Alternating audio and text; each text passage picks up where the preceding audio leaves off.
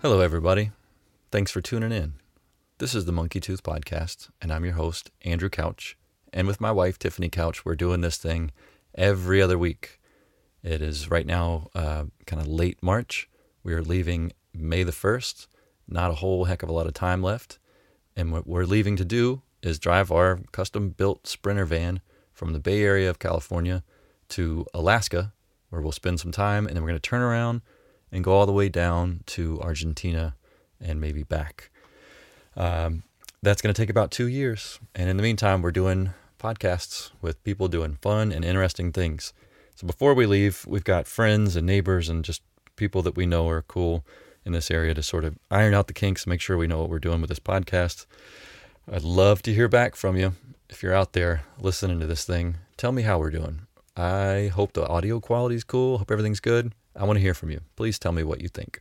Unless what you think is uncharitable, then keep it to your fucking self. Okay, the guy we're talking to today, JT. He is the VP, Vice President of Bakery Operations at Semifreddi's Bakery in Alameda, California.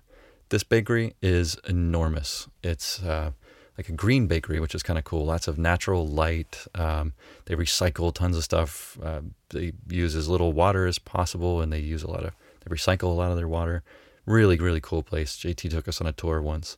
Uh, very impressive, and their bread is still amazing, which is, you know, a lot of times you associate large production with lower quality. Not the case. I'm not doing an ad for Semifreddi's. I'm not getting paid by Semifreddi's. I just think their bread's great, and I think their VP of bakery operations is a cool motherfucker. JT is the kind of guy who can uh, operate this intense machine, all these different moving parts, get bread out, get all these different products just fine. And at the same time, he's creative and a lover and an interesting character. He traveled the world and fell in love, and you're going to hear all about that. It's a uh, it's a kind of sweet, wild story to me. So I hope you enjoyed as much as we did. Uh, also, just a little bit more context with JT. He uh, baked for uh, the Bakers Guild of America, the Team USA baking team, and he won gold at a competition in 2011 in Italy. Anytime you can go from the US and win something in Italy that relates to food, I think that's a pretty strong accomplishment. I have a lot of respect for Italians and their ability to cook delicious stuff. So to go over there, our pal JT represented. Very glad he did. Thank you for your service, JT. Thank you for your bread. Okay, coming up, Mr. JT. Enjoy. We're live. We're recording right now. Okay. Yeah. I'm in uh, John Treadgold. Right. Treadgold. Tread gold. It's funny when you know someone as like I've got a friend whose name is his name is Sean, but I just call him Shooter. And to call him Sean, I've never called him Sean. You yeah, know? to hear my name, John Treadgold. Yeah, to call you So, John Tread- It's so the only JT. thing I say at the bank or something. you know? Right. your your coworkers call you JT. Yeah. Everybody calls you Everyone JT. calls me JT. We're in My daughter Leandro. calls me JT. Your daughter calls you JT. Yeah, she doesn't call me dad. That's hilarious. Hey, JT. That's taking it all the way, man. When like your your offspring call you by your nickname, that's full commitment to nicknamery. Well, I call her Bean. I never call her Asia. Oh, that's great. Yeah. That's a pretty hip. People say, How, how's Asia? And I said, oh, Bean's fine. And I say, hey, what's up, Bean? That's cute. How long have you been doing that? Just her whole life? As long as she's been able to. Yeah, first day she came out, we called her Bean. Wow, Yeah. that's amazing. She was purple. And she had the umbilical cord around her neck. Whoa. So you know, baby's popping out. It's purple, and the cord, the cord is around her neck. So she was getting delivered. You know, something got trapped there, and then the doctors were like, "Okay, it's it's normal blue, purple, pink." You know, Wow. yeah. Little- They do come out with a really strong color. If you know what I mean. Yeah. If you ever see your first kid, they don't come out pink and white with blood. I'm gonna take your word for it. Yes. I'm just gonna believe you. So she's I um, you. JT. Dean and JT. Uh, she's 25, 27? Yeah, Oh, 25. 25. Wow. Yeah. 26, sorry. Man, a quarter century of kid. That's, Quarter century. of kid. that's intense. yeah, Well, here we are yeah. in beautiful, sunny San Leandro. Uh, everything's good. We're swimming. Yeah. Uh, so, for those people who don't know you, who are you? What do you do? Oh, who am I? So we'll, we'll stay with we'll, we'll stay with who am I. Some days I'm someone, and some days I'm someone else. I've recognized that I'm not one personality. uh, I can switch and morph between my personalities depending on my situation. sure. I think that's who I am. I don't have one way of thinking or living, or uh, I, I like to think of myself as somebody that can morph into any situation, Yeah. whether it be professional, um, relationships. Um, I don't have. I'm not one of these people that have a checklist. If if I don't have a checklist for somebody that can be my friend or somebody that Right. can. I don't have a checklist of what a good neighbor is. Yeah. Well, that's how I got into Yeah. your friend network Yeah. by the, your low standards. no, it's just like you know, it doesn't matter. It doesn't matter. sure. There's no checklist for somebody Yeah. to be welcomed in my life or somebody that I want to be friends with or close with. Hmm. Um, so then you don't shut shut any doors, you know. Yeah. Because yeah, I met you guys a year and a half ago. Hmm. You know, and uh, it was one of those chance things. I mean, you were living next door, so it became a sort of a natural thing. Right. But it could have been very much like some of my neighbors here. That you just There's a neighbor down the road there that seems like a really nice guy, but I have no interest in being his friend or hanging out, even saying hello. We Hmm. Sure. we just do the neighborly sort of head nod, Right. Yeah. and that's it. And we're both okay with that. Yeah. And then some neighbors here I'm really close with. Yeah.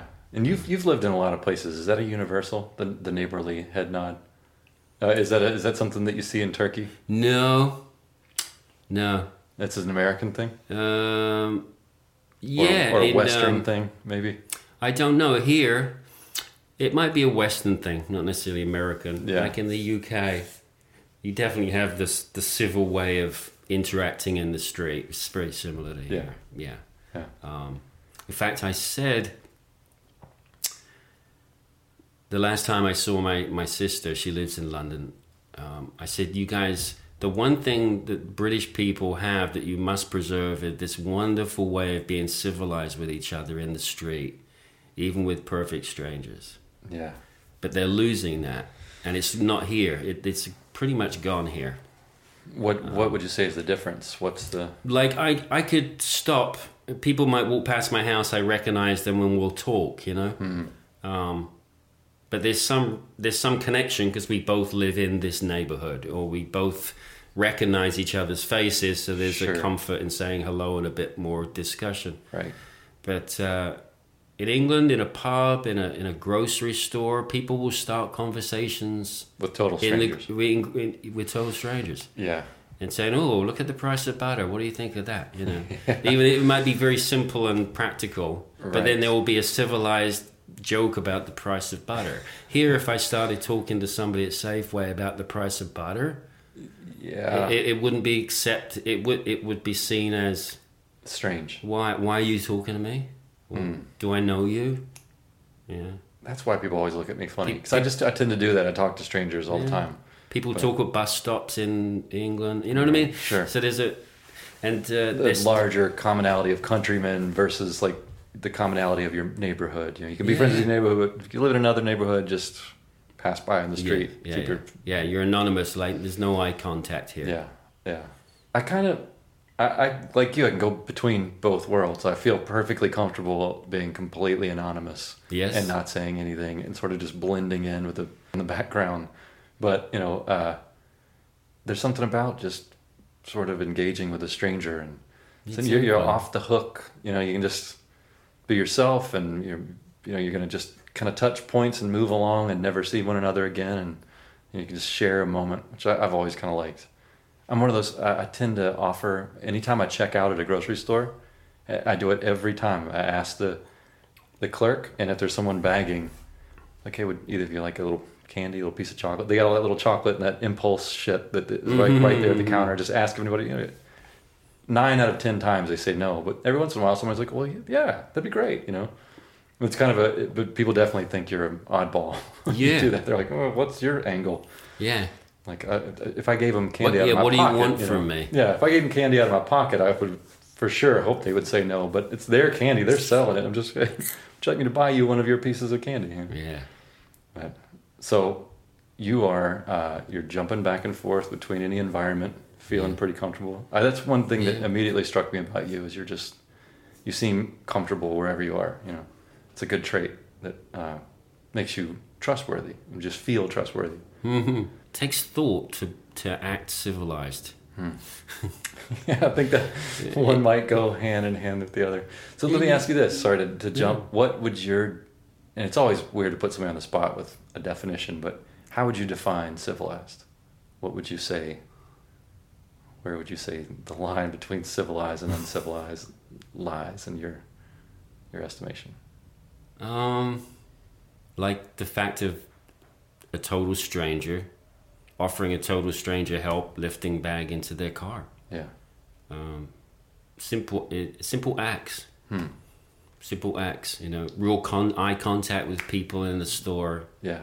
Um, even the, you know, I always go into a store or wherever I am, and often they want to rush you through the checkout, and Sure. I'll say, "Good evening, how are you doing?" And they're like, "Oh, I'm doing okay. How are you?" And I and I'll be I'll say something that's real. I'll say, "I'm not having the best day," Right. Give an honest and, answer. and sometimes that will go into a conversation, and sometimes that will that that will that will. oh, Oh, okay. that'll be twelve ninety nine. Thanks. Yes, exactly. Yeah. Uh, So no, I mean my neighbors here. Some neighbors here are, are very uh, conservative and maybe feel embarrassed to say hello. So uh, I respect that, and I Hmm. Don't, you know, just recognizing the person in front of me and and Yeah. and what is what would they consider. Appropriate and friendly. What, what would they consider? Not just I, I- I'm not allowed to just be myself all the time. Hmm. I think that that's where people want to be. Well, this is just who I am, and this is the way I am. This is the way I look. Right. You know, I think to be civilized, you got to like look around and, and look at what could be what what's going to get me what's going to get me a good interaction with a person rather than just well this is who I am and just give me that that's all Right. I just want you for something I just want to pay you money so I can leave the grocery store or Hmm. or you know I just want you to you know get off my lawn because your dog's on it you know if the dog walks on my on my what's the big deal raccoons walk on it all night long Right. Yeah. What's um, they, and they're not picking up their shit. No, they're leaving it, right. you know, and feeding the microbes and the bugs and things Yeah. living in your grass. Yeah. So Yeah. I think it's recognizing the environment around you and and and Yeah. Hmm. what, what's appropriate here. Whether I agree with it or not, it doesn't matter. Oh man. So in the room with us right now is my little dog, and he's just farted in the corner, and it is uncivilized, to say the least. But in a dog's life, in a dog's world, that's a You very just lit it, yeah. Fortunately, JT is a man, a civilized man himself, and is opening two beautiful windows and airing us out.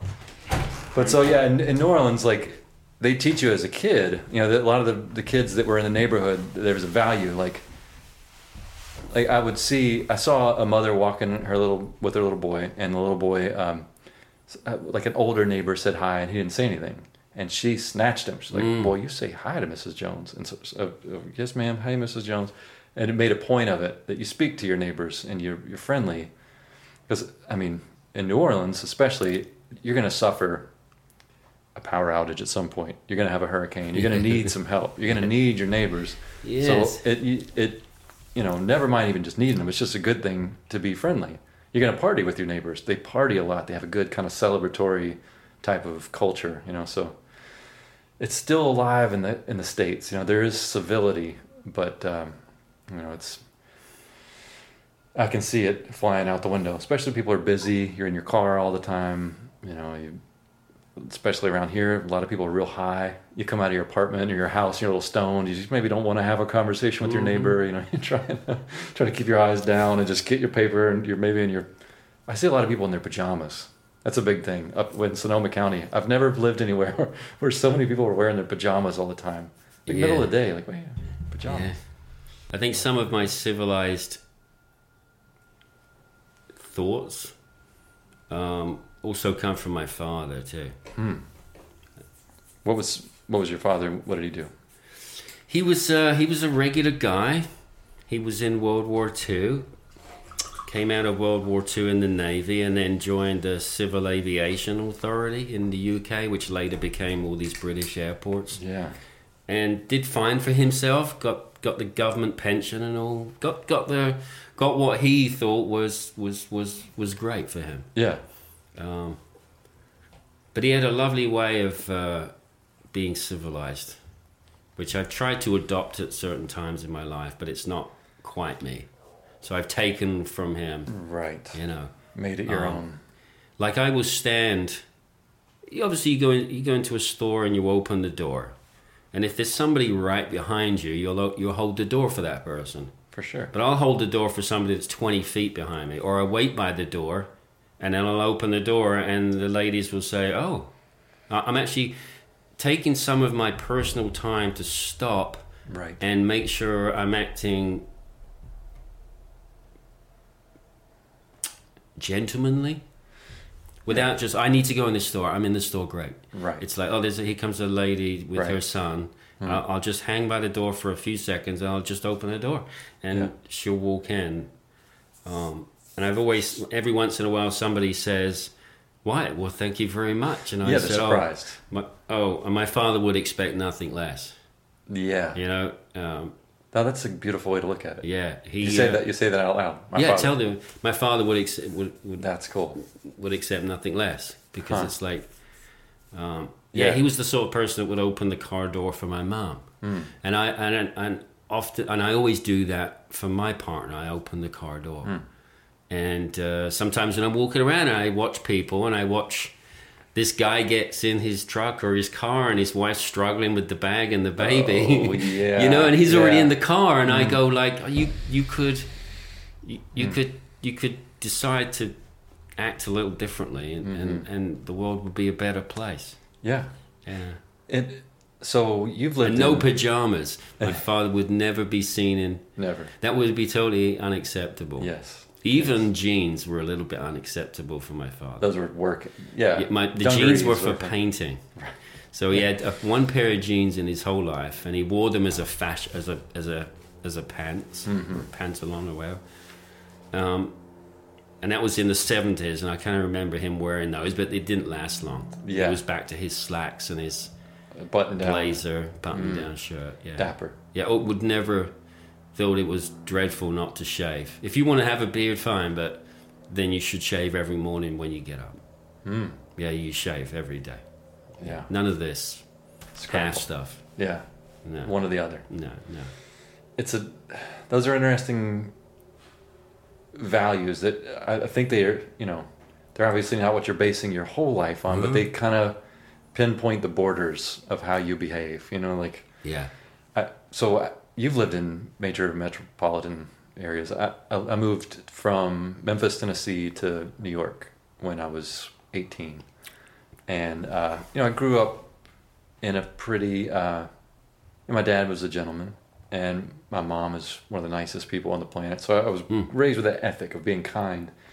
And, um, the first time I experienced this, I, I'd held the door for someone, and it, for me, I, I don't care who's coming behind me. It could be a big muscle-bound guy, it could be a lady with a kid. I'm just I'm going to hold the door, and it just just a courtesy. I don't really Mhm. think of it in the context of being kind to a woman or anyone. It's just you're the person behind me. I'm just going to catch that door for you, you know, instead of a door slamming in your face.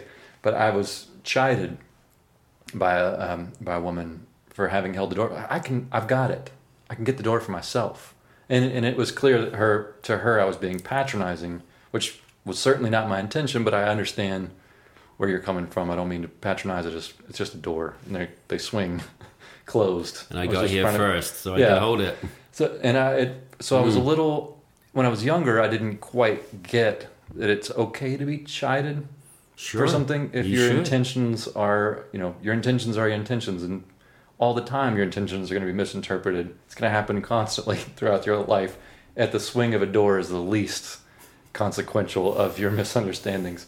So uh, there was a brief time in my life where I would not do it. I would kind of almost go out of my way to just be like, "Well, I respect your, you know, your independence as a human being. You can get that door yourself." And then I was like, "That's just not how I want to be. I, I, I would rather apologize for, sorry for hurting your feelings by holding this door, but I'm holding the door anyway. But I really like yours. My father would expect no less. Yeah. That's kind of, uh, it's like you're. Uh, it's not even that I'm just doing this for you, but I'm doing it to uphold a value that's been passed down Yeah. from generation. That's kind of a.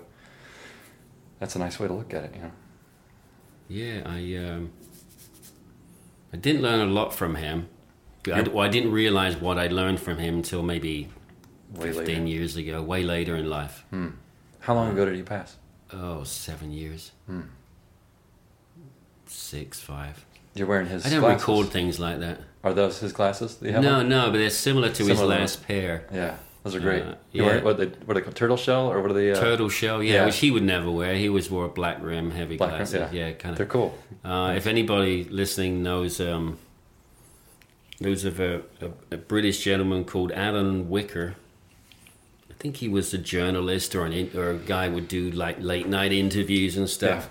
He- My father would often get confused with Alan Whicker. Oh, he looked like that, that comes from that '60s generation of the heavy black rim Yeah, interview glasses, or uh, you know, the, The- the, the- journalist thing. pleated slacks that perfectly Yeah, crossed. yeah, very little earnest. cravat and the a- cravat. Yeah, It was silk cravat from France, and you Yeah, know, yeah. blazer. it's a hip look, man. Yeah, gotta- it is now, huh? Mm, yeah, you got to be pretty confident to pull that off now. You know, that's great. See, I could do that. I could totally put a shirt. If somebody, if I had that clothing, I could totally wear that persona, and my father would probably come out a bit more. I'll bet. That's really cool. wanna fall to the toss and strife.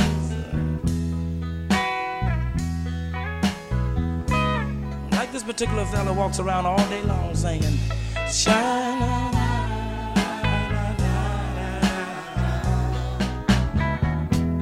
Harry Hippie lies asleep in the shed. Life don't bug him, cause he thinks he's got it made.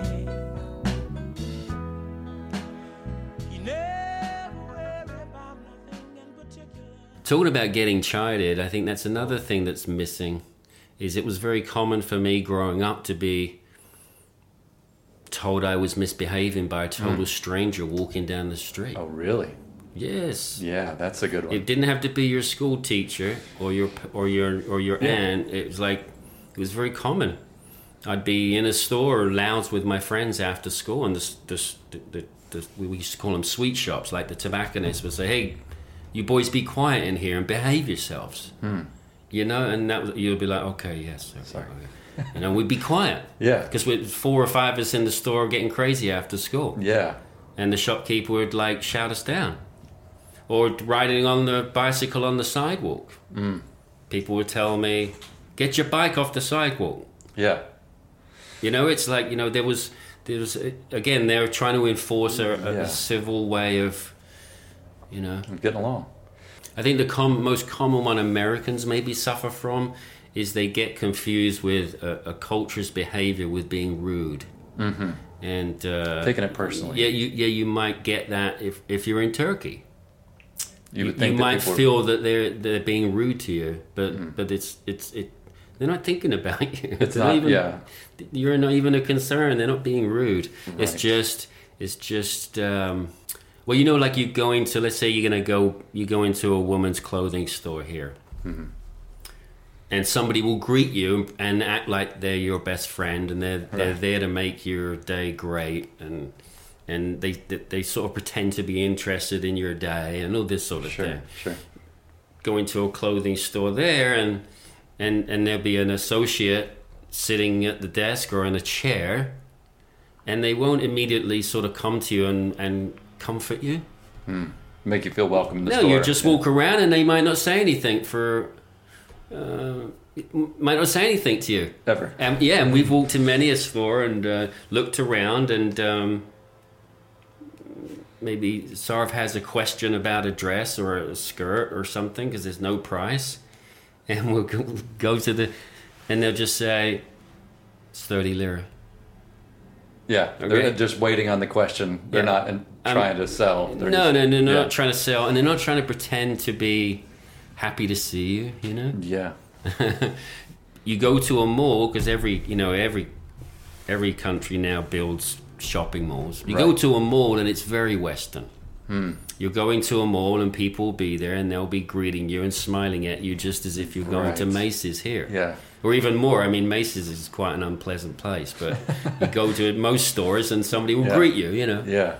Um, no, not there. It's uh, it's. Um, but there is a warmth and a comfort there, which is uh, the, the area that I've been spending time in is is a lot of different cultures there.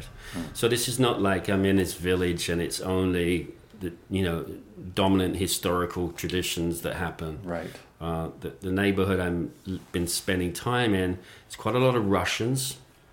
It's only three hours from Moscow, so it's kind of treated as uh, your weekend retreat. You buy you buy an apartment by the Mediterranean, and you fly down from Moscow. It's only three hours flight.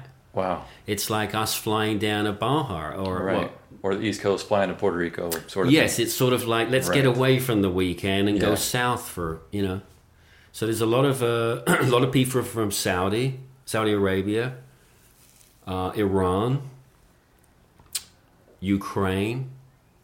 Um, the neighborhood I'm in, you walk around and you'll see like a real estate agents, Yeah. and it will have English, uh, Russian, and Arabic Yeah. signage. You know, buy your dream home here in all these All languages. these different languages. Yeah, and you in the neighborhood I'm in, you walk around and you can tell because Yeah. these are very these are very stereotypical Featured. features. from- Stereotypes yeah. are from some reality, and you Yeah. you know. And I obviously don't look like a Turkish guy because you don't have long hair if you're a Turkish guy. It's not happening. No Beards, beards for sure. more mustaches, or No, uh, not not too much beards. But, uh, depends. Like if you're 20, um, you've got the Nikes on, you've got Sure. the ripped jeans, and you and you look like uh, something off of uh, youth American culture. right, right. Yeah, I mean, yeah, you wouldn't you wouldn't guess that person. Sure. Was Um, necessarily Turkish natural or whatever. you no, so it's it, it's not the sort of country that you can base it on clothing. right. Um, yeah, and Russian people are are um, quite a quite a dominant force down there too. Yeah. Um, I just and then people from Iran use Turkey as kind of a getaway, to be a little bit more liberal. a little bit more liberal. Maybe you want to go to a bar, a, a restaurant, and drink some wine with dinner, which is normal for most people, but Yeah. you know it's not happening there. Yeah. Or um, or you want to go to a church, which you can't. You know, Right. or you um, you just want to. Uh, you know, not walk down the street. You want to walk down the street with your hair flowing, let's say, which you still can't do there. Right. Um, and there's a lot of restrictions on movement. So I could see Turkey being a freer place. Yeah. Um, you can get your. I, I know. I know of some people that from Iran that actually travel to Turkey for shopping. Really? Yeah. because you can get a more a, a wider variety. Just or is it- wider variety of goods because um, do the sanctions have? yeah, some American products you can't get, and if you Right. can get, you know they're fake. They're faked. Um, Okay. Yeah. Um, no, just a wider, just a wide, just a more westernized way of being. And I could. And, Do we have products? What do we, they just have an American label on them, but they're made elsewhere. I was just wondering, like, wait, what product are we exporting? Do we have? yeah, I don't know. I don't know off the top of my head. yeah. but, I'm um, thinking um, every American product that I can think of is made like in Berkeley, or you know, they're just these. They're very dom- They're very uh, they're very self sufficient. So you go to a clothing Yeah. store there, and almost everything's made in Iran or Azerbaijan or something Sure. local, and you know people want you know Tommy Hilfiger and Sure. stuff, and so and you want the mall experience, and they Mm. want the Mediterranean Sea. So it's a whole package. To yeah. um, the South Coast is uh, What it's um, very westernized. What do you want out of turkey? Are you uh, You feeling like telling me that story? Çaya iner gezerim aman aman Çayda balık izlerim Balık da Well, Turkey goes way back for me. It was the first country that I thought when I was just backpacking around. I got to Turkey and uh, I really, really just liked being there. You were quite young when you took Yeah. that trip, right? At 19. Yeah, you did the sort of around the world type of. No, I didn't get around the world. This is there's always something. There's always seems to be something in the way that that making the full- Yeah.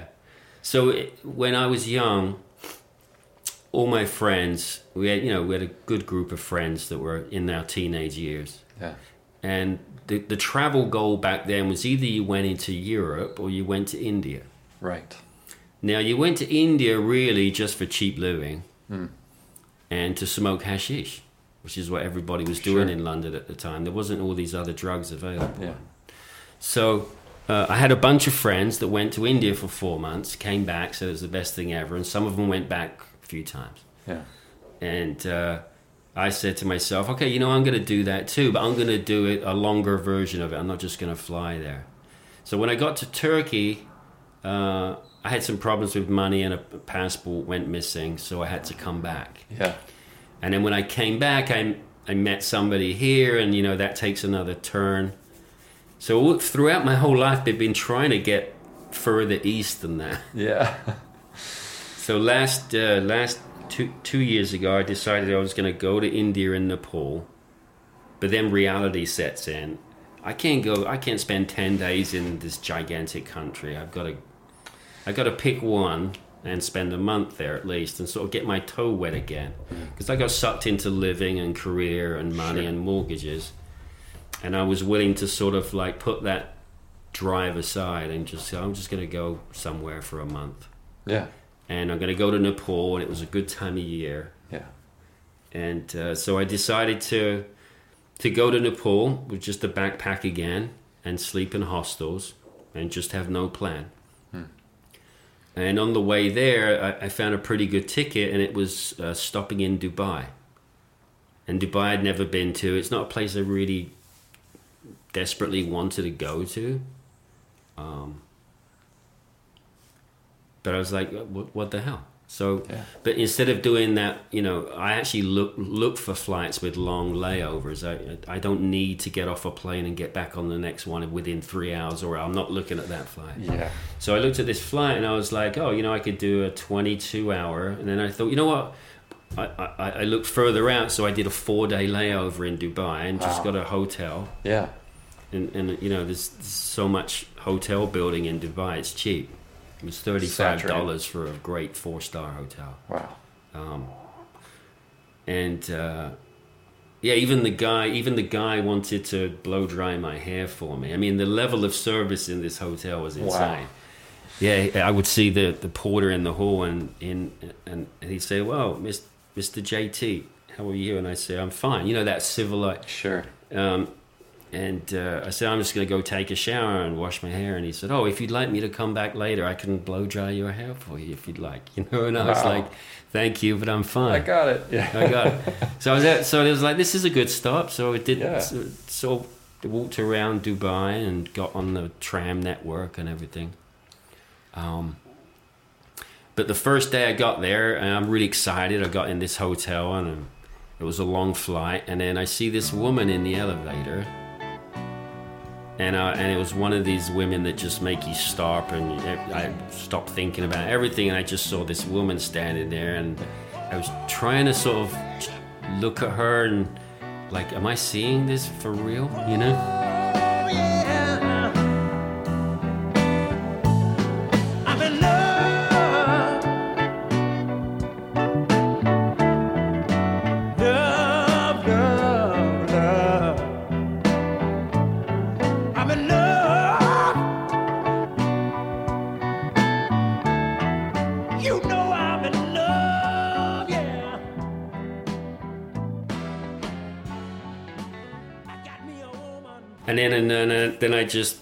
Acted very gentlemanly, and I said, hi, I said, "Hi, I'm JT. Are you staying at this hotel?" And she said, "Hi, I'm Sa- hello, I'm Sarvanaz. I'm on the fourth floor." And uh, I think then we just we did also say, I said, she said, "Where are you from?" I said, "You know, California." And I said, "Where are you from?" Because I couldn't quite pick it out. I was close. She said, I, "I'm I'm from Iran." And the door opened and she disappeared. Wow. And that was our only interaction. Wow. And I thought, oh my. And I thought, oh, that was great. That was one of those sweet moments Yeah. that you often have. And I said, I think that one's going to stay with me for a while, you know. Yeah.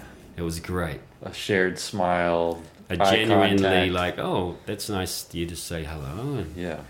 she Yeah. was very warm and and very beautiful. And and I was like, okay, so I instantly weighed up what just happened. You know, the door mm-hmm. closes. Like, okay, young woman in the elevator alone, probably here with a husband. Who knows? She could have a kid. Right. She could be on a. Who knows who she is or what she is? But I sort of dreamt up this thing that she's prob. This woman is amazing. She's got to be with somebody, her husband or a boyfriend at the hotel. They've Right. come here for a weekend trip. Mm-hmm. That was my sort of quick little diary note about. And then a couple of days later, I'm just hanging out, and I, and my connection for Nepal is coming up, and I think it was at noon on a Wednesday. and So I went to the breakfast room like normal, got breakfast, and I got three hours to kill or something.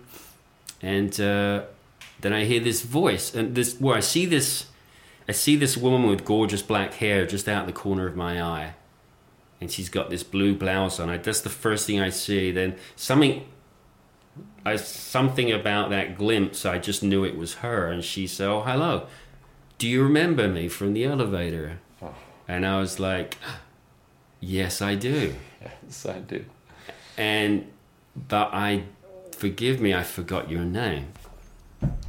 So I remember she was from Iran, but I couldn't remember, her name Yeah. because it was one of those names I've never heard. So Sure, it, sure. And and and it was one of those regrets I almost had after the interaction. I was like, oh, I can't even remember the woman's name. She she just blew my mind. So so and then she was this was great because then she was very forward and said, "Could I sit with you and have breakfast?" Wow. And I was like, "Please do." Please, yeah. And she's smiling and she's got energy and life and she seems quite excited about living and we're talking about the basics that you do of like where you're from what are you doing here why are you here when do you go? Hmm. And we were both flying out about noon.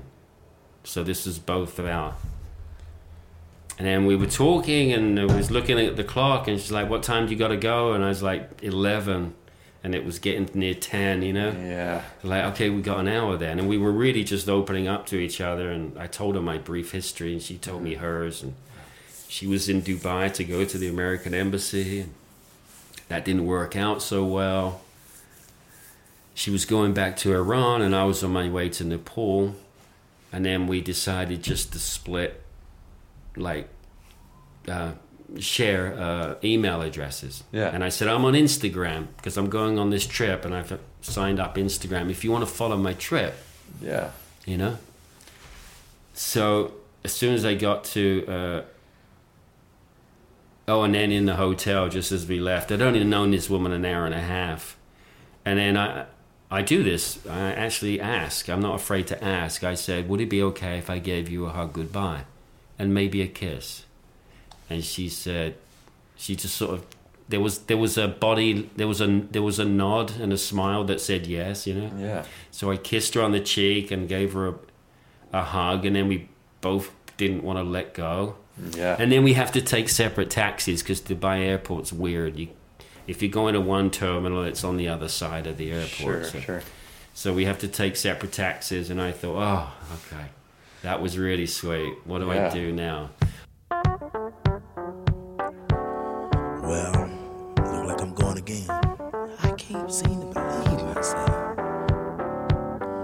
I go again. Here I go again.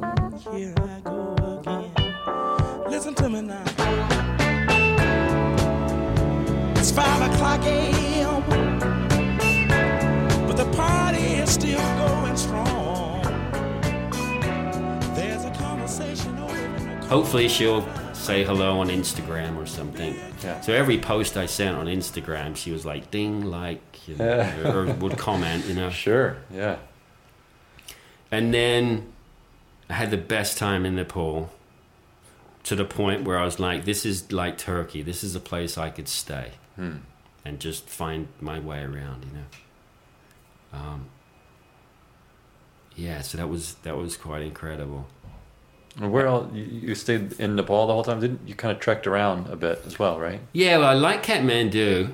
I really like the buzz of Kathmandu. Um, but then people said, oh, you have to go to this lake called Pokhara.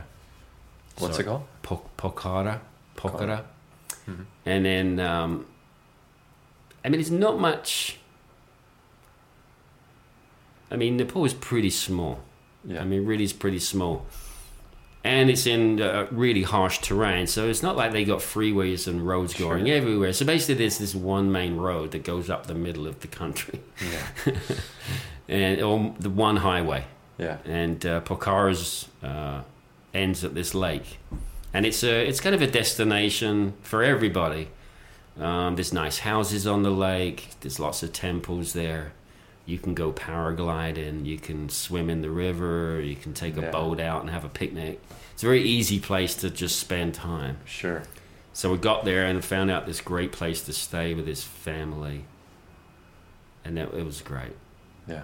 It's called um, Ice House Pokhara. If anybody goes there, it's Ice great House family. Ice House Pokhara, and uh, to wake up, got there in the evening. To wake up and get some tea or coffee, and then um, you just look up, and instead of looking up at like a house or a tree, there's just the Himalayas there, just and just breaking out of the clouds Yeah. and you're like, I can't. This can't be real. This cannot be real. You know. Twenty thousand plus foot peaks, just Just- just standing there. Yeah, and there's just there's just this for 180 degrees, just peaks and snow and peaks and snow. And some mornings you wouldn't know they were there because the fog, Fog, was so yeah. heavy. And then at 4 p.m. every day, the monsoon rains would drop, and that was so much fun because it's one of those yeah. places that floods within 30 minutes of the mo- Yeah. roads are flooded, and so uh, it's one of those places like you know. You, if you're going to stay out in the monsoon rains and just there's no clothing you can wear to keep you dry or an umbrella's pointless. Yeah. Um, so every afternoon I'd be doing something and it'll be like, oh, here comes the rain, and it's not that you don't run for shelter, you just you just get soaking Just wet, soaked. and then you walk through the flooded streets, and it's Mm. great, and then yeah, it was a great experience. It's a cool thing to take pleasure in. Getting soaked Yeah. involuntarily. Yeah, children do it all the time with hoses and stuff. Yeah. We don't do it enough as We adults. don't. No. I, there was a, um, a, a brief aside in a Tom Robbins book. He described, you know, getting rained on, and one of the characters was you know, doing that hunched Yeah. thing you do when you hunch.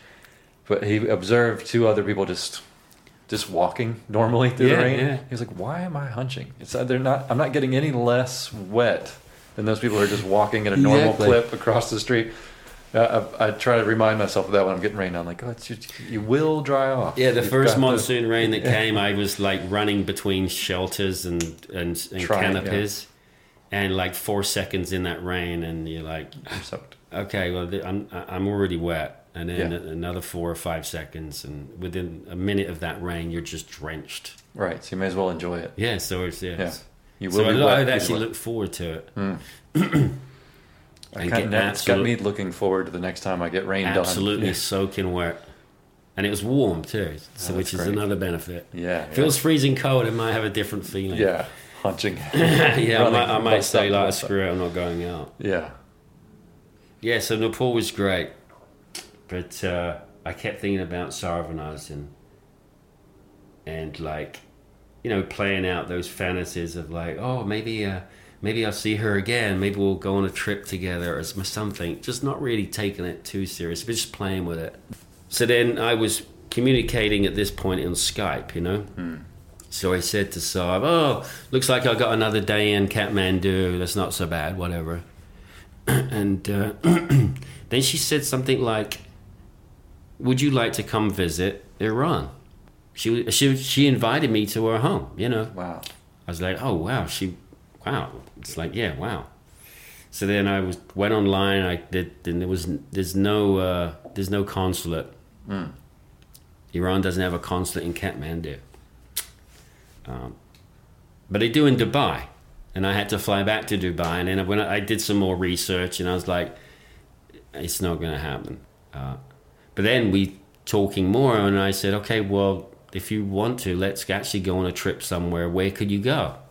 And she has very restricted places that she can go with an Irani passport without a visa. Sure. Um, so here was our choice is to meet up for the first time after the Dubai. Uh, Venezuela, you don't need a. They've got this deal with Yeah. each other because Yeah. uh, Venezuela. It's like mm, that's not gonna, that's not gonna happen. No. Um, the next one was uh, Turkey, and we thought, okay, Turkey, yeah, that could be good. Um, and then Armenia came up, and Armenia is a, hor- a short hop for her. Extremely long flight for me. Yes. But I, I love flying. I love layovers. I love airport benches and Yeah. ten dollar sandwiches. And I, I love the whole airport scene. Yeah, I yeah. get to airports really early and people watch. You definitely seem to me like the type I, who can I love it. I don't care if the plane's process. delayed. Yeah. It's always it's always fun. It's a good travel tip, folks. Yeah. Take a page from JT's book. Get into it. Yeah, there's no point in getting upset. If the plane's not if the plane's delayed, it's delayed. Uh, it's not the end of the world. It is not. Um, so we ended up with Yerevan. She'd been to Armenia before. It was an easy trip for her. So I was like, hey, I've never been to Armenia, so let's go. And uh, so we spent a week in Armenia, eight days in Armenia. This is your first time to hang out for more than three hours. Yeah. You take an eight day trip with a woman. Yeah. That is some And I, bold shit, man. That's amazing. and we're That's in a hotel room and we Yeah. don't know and we don't we're not cooking or we're not doing regular things we Right. just we just have we just have eight days of freedom just to get to know each other Right into it, man. Yeah so he's like flew there and uh, greeted her at the front of the hotel i wasn't quite sure even what to call her can i shorten your name to sarv or what do you you know What? Yeah. Uh, what kind of toothpaste do you like? Or I hope you floss, you know? And do you like showers or baths? Do you like to walk? Do you like camping? Do you like car camping? Do you like any type of camping? Hmm. Yeah. No- none, we don't know anything about each other. Wow. Um, I just know that uh, that we're having a great time, you know. Hmm. So that so then we had to split.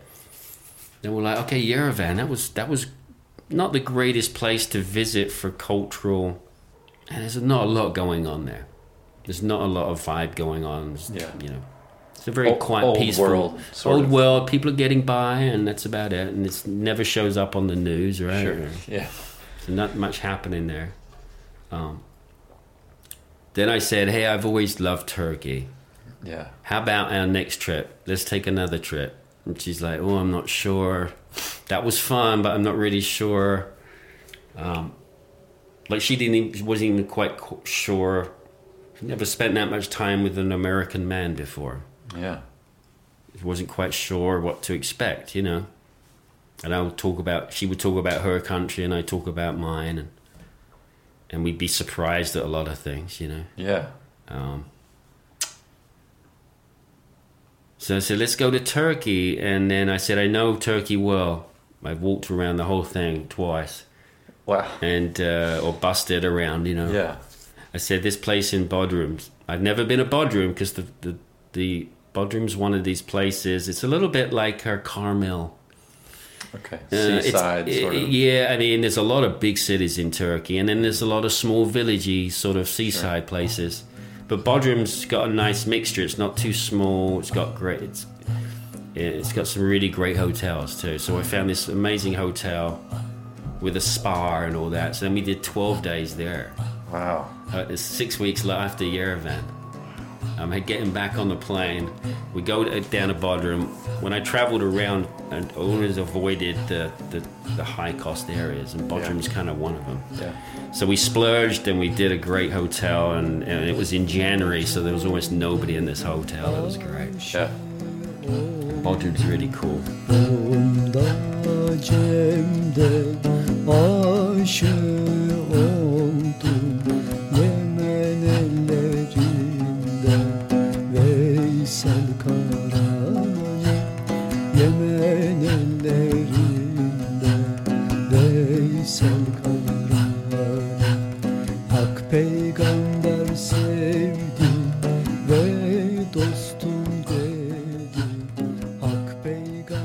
Peygamber And after Bodrum, we're like, okay, what do we do now? I mean, what do we do now?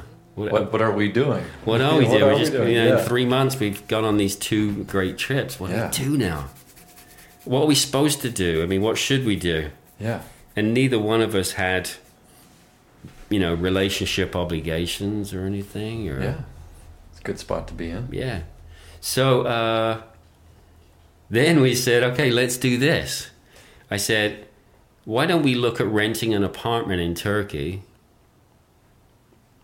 You could live in the apartment and I could just drop by when I can. So, so I'm gonna hit. I'm gonna hit pause in this. I just want to take it back to you before. I don't know if you mentioned this in our conversation now, but like when you were talking to me about going to Nepal in the first place, you were, you know, uh, I would consider you an innately spiritual guy. Not that you're you're going to church or worshiping, but you have an innate spirituality. Like you're just sort of a soulful kind of uh, sensitive, passionate guy, and you were going to Nepal to like kind of clear your mind and, and and experience something very different and sort of reset your life. And so you come back and you're like, I've met this woman, and it's like the most incredible but complicated sort of love um, scenario for love. Not necessarily imaginable, but it's a pretty it's a heavy scenario that you've you fall in love with someone who is from in the American government's eyes the axis of evil. You know, so you've got this nearly forbidden you can't be in the same she can't come to your country, you can't go to She hers. can't just come to California for two weeks. No, No, uh, not, and no. so like in an effort to like sort of clear your mind and do this simplification thing, you come back with this unbelievably complex love, and it's an undeniable thing. You had the wherewithal to be like, look, I, love is love is love is love, and that's I'm feeling something other than what I was feeling when I left for Nepal. Yeah. and and, and so which brings us to your solution to the problem, which uh, is one of the reasons I think you're such a cool guy. like, well, why don't we just rent an apartment in a foreign country that neither of us live in, and I'll just drop by when I can. oh, that's incredible, man. I, I just I know it's your experience, so it's hard to see it as so kind of not necessarily crazy, but just sort of like a wild, sort of out there thing. But boy, it's it's kind of I get paid to not think. I, I get paid to. Um, people ask me what I do at work, but what I do is I get paid to disrupt everything that's Yes. currently happening, yes, and I do that with my own life. I disrupt any routine that I, even routines that I'm okay with. yeah, Uh, I try and disrupt them and, and, and not let them. I don't know what the word is. I try to disrupt the things at work. That's what I do. I'm the disruptor yeah. and uh, and for me, anything imaginable is is like I was saying. I, I don't sh- I don't I don't have a checkbox of Right. of how to do a relationship. It strikes me. Well, we don't live in the same country. Oh, we can't do this then. No, yeah. Okay, we'll see you later. No. I'm going to go find somebody that lives No. in, lives in the Bay Area. Yeah, yeah, no. No. You Uh, you you strike me as the kind of person who um, I, I always thought like asking the unanswerable question is where innovation and creativity come from. I mean, you're not necessarily going to answer the unanswerable question, but you're going to find out other things on the Yeah, way along there. the way, man. We wouldn't have the germ theory of disease were it not for somebody asking much more complicated questions than are there little bugs that live inside you that make things work? you know that you wouldn't answer those questions without ans- asking one that you can't answer. Yeah. And you're quite good at asking the unanswerable question with innovation, which is that's a hip way to be. That, that I think that's the best job description I've ever heard you give. Is that you're this sort of disruptor in chief, I guess, of your disruptor of the norm. Yeah, I'm the that's a good disruptor of everything that's currently working well. My job isn't to solve problems that are going bad. It's to look at what's going well and, and, and shake it up. yeah. Because if it's going well, we can probably improve it. but we certain. ju- but but nobody wants to improve it be- or touch it because it's working fine. The status quo is Yeah. that for it works fine. It makes money and people Sure. are happy. Yeah. Why would you disrupt it? Well, we had to disrupt something before Yeah. to get to this point where everybody thinks it's Right. hunky dory. Yeah. Uh, And uh, yes, it was a normal thing for it was a no, it was a normal thought pattern to go. If I'm to spend time with this woman, what do I need to do? yeah. And if I really don't want to, if I don't want this enough, then I won't won't do it. Hmm. But I'm not gonna I'm not gonna say that having an apartment in Turkey is oh that that's just that's just crazy. Uh, it's not that no, it's not. You just go rent an apartment. Yeah. And if you don't Yeah. want to keep the apartment anymore, you stop renting it. It's nothing. It's just renting an apartment. the fact that it's In another ten country. hours, Yeah. yeah. The fact that it's eight thousand miles away. Yeah. I know so many places in the world. I follow the sun in my silver plane. Universal traveler, universal traveler, universal traveler, universal traveler. If you have a look. So this is what we and and Yeah. and, and and Sarv is open to was open to learning about what makes me click and you know it wasn't Sure. just like I want to be with this woman it seemed to be and it is it's Yeah, it's mutual. I'm really interested spending more time with you too Of course. Of course. and uh, she had no real obligations in Iran that she had to stay there for her career or anything um, And what does she do? She's um, she's a she's a food technologist wow. Yeah, so she um and specializing in flour and grains. Very interesting combo. Yeah. For, uh, And I make bread and croissants, so yeah. A disruptive baker and a food food scientist, yeah. Yeah. So she's like, Yeah, moving to Turkey sounds great. Yeah. Yeah. I, I can imagine that would sound pretty good. And uh and I say, Well, I've got some credit at work so I can take some more time off. So so we it get you out of so there? we got in a rental car and uh, and the, the town we were in there's quite like I say there's quite a few Iranians there. And uh, we had a friend of a friend put us in touch with a real estate guy. And and he showed us some apartments and negotiated the price which is always quite fun. I can imagine. and told me not to speak. Really? yes. This is the greatest thing. Let me do the talking sort of thing? well it was like don't let them know that you're an American you know normally you walk in an apartment you go oh I love it it's great Yeah. this view, this this stove, this kitchen's gonna be great, you know. But uh, it was like like be quiet. If they if they hear you're an American or British or whatever, then they'll come back with a higher price Okay. because there's no sign that says twelve hundred dollars a month. Sure. It's, It's it's all negotiated. Depend, and the guy that we knew uh, knew a guy of a guy, and and and it was like when you see the apartment, don't react at all. Just look at the apartment, and Sarv would talk in Farsi, and that will be fine, you know. And then uh, and then if you like the apartment, give me a call, and I'll call the other guy of the guy, and we'll we'll come up with a price. so it was quite fun. It wasn't like it wasn't your. There's no there's no, No. Pa- there's no credit app, no paper. yeah. There's a paper tra- there's a real lease to sign, but that that says it quite an experience too because the owner. This is my experience. The owner wants to meet you. The person who actually owns the apartment building wants to meet you. They want to see if you're. This is how. This is the credit app is is a physical Face to meet. face. So uh, the guy shows us the apartment. We like it. We call the guy, the other guy, and he. They come up with a roundabout price, and then it's like, okay, we're going to go to this office and we're going to meet the owner and have tea.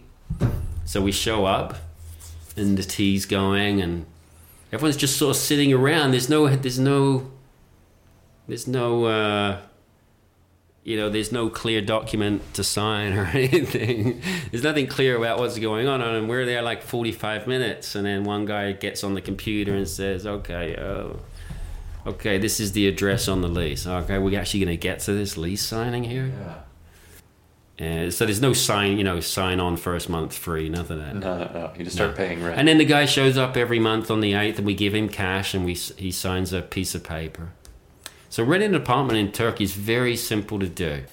So I go down there for three weeks to open up this apartment with Sarv. Then her friends comes to visit to keep her company when I'm not there. was it furnished or are you buying? Yeah, no, Oh, totally furnished. fur- Okay.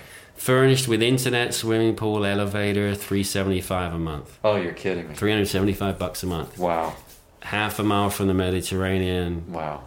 Four coffee shops open till midnight on the corner selling euros and sal- tabbouleh salad Oh for almost nothing. And then a farmer's market at the end of the street. Yeah. And that, so you've, it's been over a year, right? Yeah, in there? fact, our, our lease has just run out, but we're waiting for the embassy. So we've asked the guy for another month, and he said, oh, sure. So yeah, the embassy. Now, Yeah. now you, um, All right, so tell me the rest. Yeah. So, so so um, so um, the very early on in this relationship, I said to Sarv, you know, I, I was willing to rent an apartment and everything, and I, you know, Yeah. I said, hey, why don't we get married? Will you marry me? Come and live with me and start your new life in America. And she was like, whoa, It's a great, great answer. What is you know but then a few hours later she said i will marry you. I'd love to marry you. And i was like really? And she's like yeah. So i said okay when i get back to the states then i'm going to find a lawyer and We'll do it. we'll do it. And i know of fiance visas. It's not an un- unknown thing. Yeah. so I found an Iranian lawyer in San Francisco that specialized in people from Iraq, Afghanistan, and uh, Iran to get their paperwork through the system. Yeah. And he's Irani too. And uh, so uh, I hired him when we started the paperwork, which should have taken less time, but Sarv said this is going to take a long time. I said, no, no, the lawyer said six months. He's like, Yeah. no, nothing, no, no, no. Nothing takes six months. Doesn't take six No, months. no, no. No. So here we are, it's 13 months later, Yeah. and she's been living in the apartment, and I've been visiting five times since I rented the apartment. Yeah. And, uh, but we, we just recently got word from our lawyer that everything got approved and finalized, and now we have to go to an embassy for an interview. And uh, Sarv wanted to go to Abu Dhabi, as she calls it, or Abu Dhabi, um, because that was a fr- that's a friendlier U.S. embassy for Iranis. It's kind of in that community. So they're familiar with Iranians and Yeah, they because don't have some, there's there's not that many embassies in the area that, you know. would even experience Iranians coming in and talking. Yeah. Yeah. So Abu Dhabi, you know, uh, uh, United Arab Emirates is very cosmopolitan. Yeah. U.S. has got a large embassy there. Um, so we requested Abu Dhabi um, because Sarv was like, "No, I know people who've been at Abu Dhabi. They're a lot friendlier." Um, it's okay, but we ended up with Ankara, central Turkey, the capital, which is fine. Yeah. Um, so I'm heading back there next week and going to take a whole lawyer's briefcase full of documents and banks and Wow. real estate and support documents and affidavits. And it hangs in the balance, right? There's someone who has a stamp at the other end of that conversation who can say yay or nay. Yeah, a, a, a K1 fiance visa is not. It sounds straightforward when you get the okay. You submit documents, mm, you get approved, they give you the visa, or you submit documents, they don't feel that this is okay, and they say sorry, we decline. So back in December, we got the news that my application was accepted for a K1 fiance visa. And what we thought was, That you guys. we got the visa, we're great. All we got to do now is wait for the embassy to say, come and pick it up. But Sarah said, no, no, it's uh, there's going to be an interview. I know it. I know it. And I said, I'm approved. We're approved. Not we're approved. I'm approved. So all my documents, basically, my government said, You can have a okay, fiance. you you can have a fiance come to the country, and uh, and if you guys get married, she can stay. Okay, fair enough. Um, her v- part of the visa has was accepted based on just the paperwork. Her her her university, Sure. um, her her her all of her paperwork's panning out and nothing seems strange and she was never convicted of a serious crime Right. because you have to get police reports Sure. we had to get a police report from turkey too Hmm. for the embassy to prove that she hadn't been found you know In arrears of any sort of. yeah she hasn't you know you know got caught shoplifting in turkey and Sure, yeah. so she's got a clean record we both clean i've never cheated the government for taxes Hmm. Which if you've ever stiffed the government with taxes there's no way you're going to get a k1 visa ever Really? yeah They're digging through it, huh? yeah they dig through everything if you right. ever yes um, personal stuff is fine Yeah. you know. but if you've ever cheated the government or tried to swindle the us government out of taxes They get you, huh? uh, they'll be like, nope, not giving you that visa. I mean, just the fact that you took that sort of love at first sight sort of thing is a real phenomenon. You know, uh, it's hard to prove that that is what happened to you for sure. I, I get it, but that you would then, on your first real date, is an eight-day holiday together in a foreign city to which neither of you have ever been. Boy, that seems like proof to me. You know that. I mean, if you can prove that you're both in the same room the whole time, uh, you know, one wasn't staying at another hotel. I just think, man, that's a that's head first. That's a real uh, that's a test. Okay, so the first date was eight days. Yeah. The second date was 12 days in Bodrum. In The third date was an apartment And, and the third date was renting an apartment together. That's the relationship. You're talking about speed dating. Good lord, man. That's Third Some date, we're living together. yeah. wow. The fourth, but you know, and, and into the third date, we've got a lawyer to get Yeah. visas, uh, so we Proposing can, so we can marry. Yeah. I mean, that's. Whew. That's some powerful. To have something as powerful as love now sitting in the hands of a stamp. A Yeah, so this gets back to the embassy. Apparently, the embassy. Well, the embassy's got to protect Sure. its its its decision making, Totally it. and um, we did actually apply for a, a, British visa just for her to visit. Hmm. Um, but the, her British visa was denied because they feared that she was trying to come in the country and then claim refugee status. Oh, Yeah. From persecution or, Sure. or faith or political. Um, because, you know, Sarv says herself, you know, there's a lot of people trying to get out of Iran and a lot of countries that are feeling pressure from everywhere, North Africa, everywhere, Yeah, to uh, to bring people in, you know yeah. and uh, in, in, in uh, from from the Irani community perspective, well, there's lots of people knocking on the door, so it's kind of easy to knock. Oh, well, that's Iran. We, we no, there's nowhere we're going to consider them. You know, Sure. they're an easy one to kick kick aside, Right. and uh, it's really difficult. And uh, to to put this all in perspective, um, I think thirteen months. So yeah, I remember when you came back and were like, "Hey, I've fallen in love with this girl from Iran," uh, and it was like a week later, we're like, "Oh, and fuck, Trump is now the president." You know, it was Oh, just yes, like the worst. right. Just go. That's right. In January, the uh, the Iran gets on the sixth. Yeah, yeah. It's like he's being sworn in as you're, you know, filling out paperwork. I mean, just could not be a worse scenario for openness in this country. You know, with the guy at the helm who's literally talking about building walls and kicking Muslims out and banning Muslims. I mean, Jesus.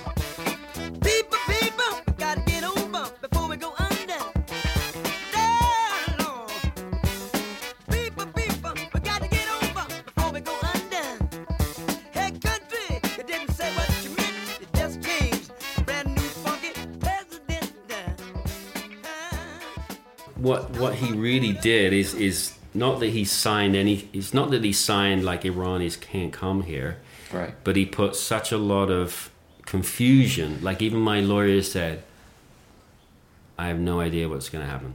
Yeah. We have no idea what this president's going to say. That's what We- every we sector. have no the- idea what this Yeah. president's going to wake up tomorrow and say. No, I've asked Justice Department or State Department to uh, ban any people coming in from Iran for the Sure. indefinite future. Doesn't matter what reason. So all of this whole uh, visa thing that was going on this time last year, um, there was a few exceptions.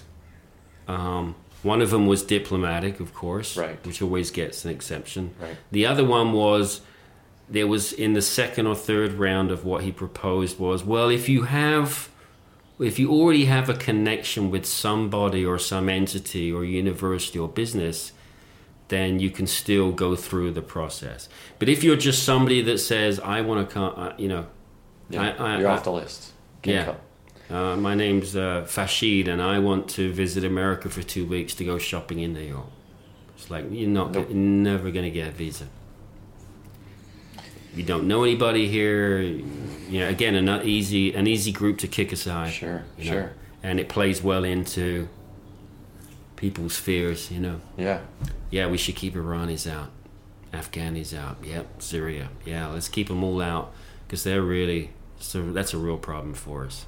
You have a genuine love story. I mean, you were in love with this woman that you, you know, I saw her standing there. I mean, it's an Yeah. old thing. You know, you saw this woman, you fell in love. You've got this, and I'm sure it's not just been a, a fairy tale romance. It's got to be difficult being eight thousand miles apart and com- communicating via Skype. And you know, I mean, And you go there and you say, "This is hopefully this is the last time I'll leave you oh, here." And it's been five more times. And Yeah, five more lawyers saying, "I think I'm going to hear something soon," and you don't. and you don't. Yeah.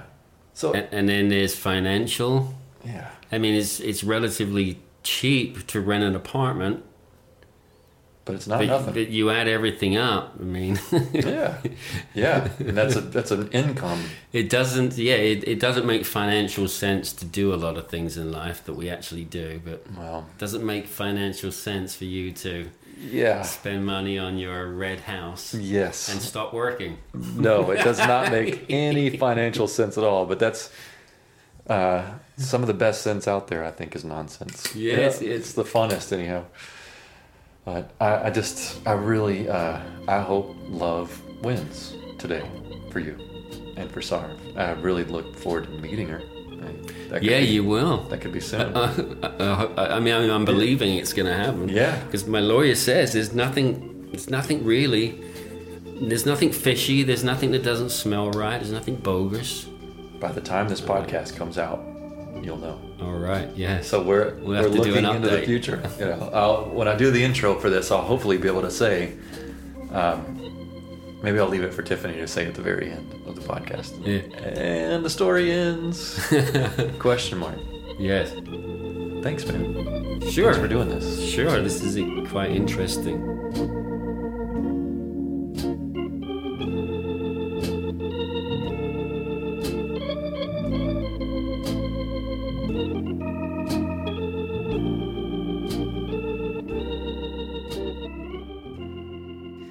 You made it! Doesn't matter to me if you stuck around for the whole thing or just skipped ahead to hear me. Either way, I'm just glad you're here. I have the privilege of telling you how this story ends. But first, I want to say a big thank you to a few people. Emily Thomas in New Orleans, we love you. Tim and Susie Myers, your friendship means the world to us. Thank you for being so generous. And to all of our Patreon subscribers, we appreciate every bit of you. I hope we don't let you down. And to all of the friends and family who have been sharing our posts on Facebook and Instagram, it helps. It really helps. Okay, so JT and Sarvanaz are going to the embassy this week. I hoped we would have an answer for you today, but sadly, we haven't heard back yet. We will post a note on the Patreon page so others can hear the whole episode spoiler free. Thanking you.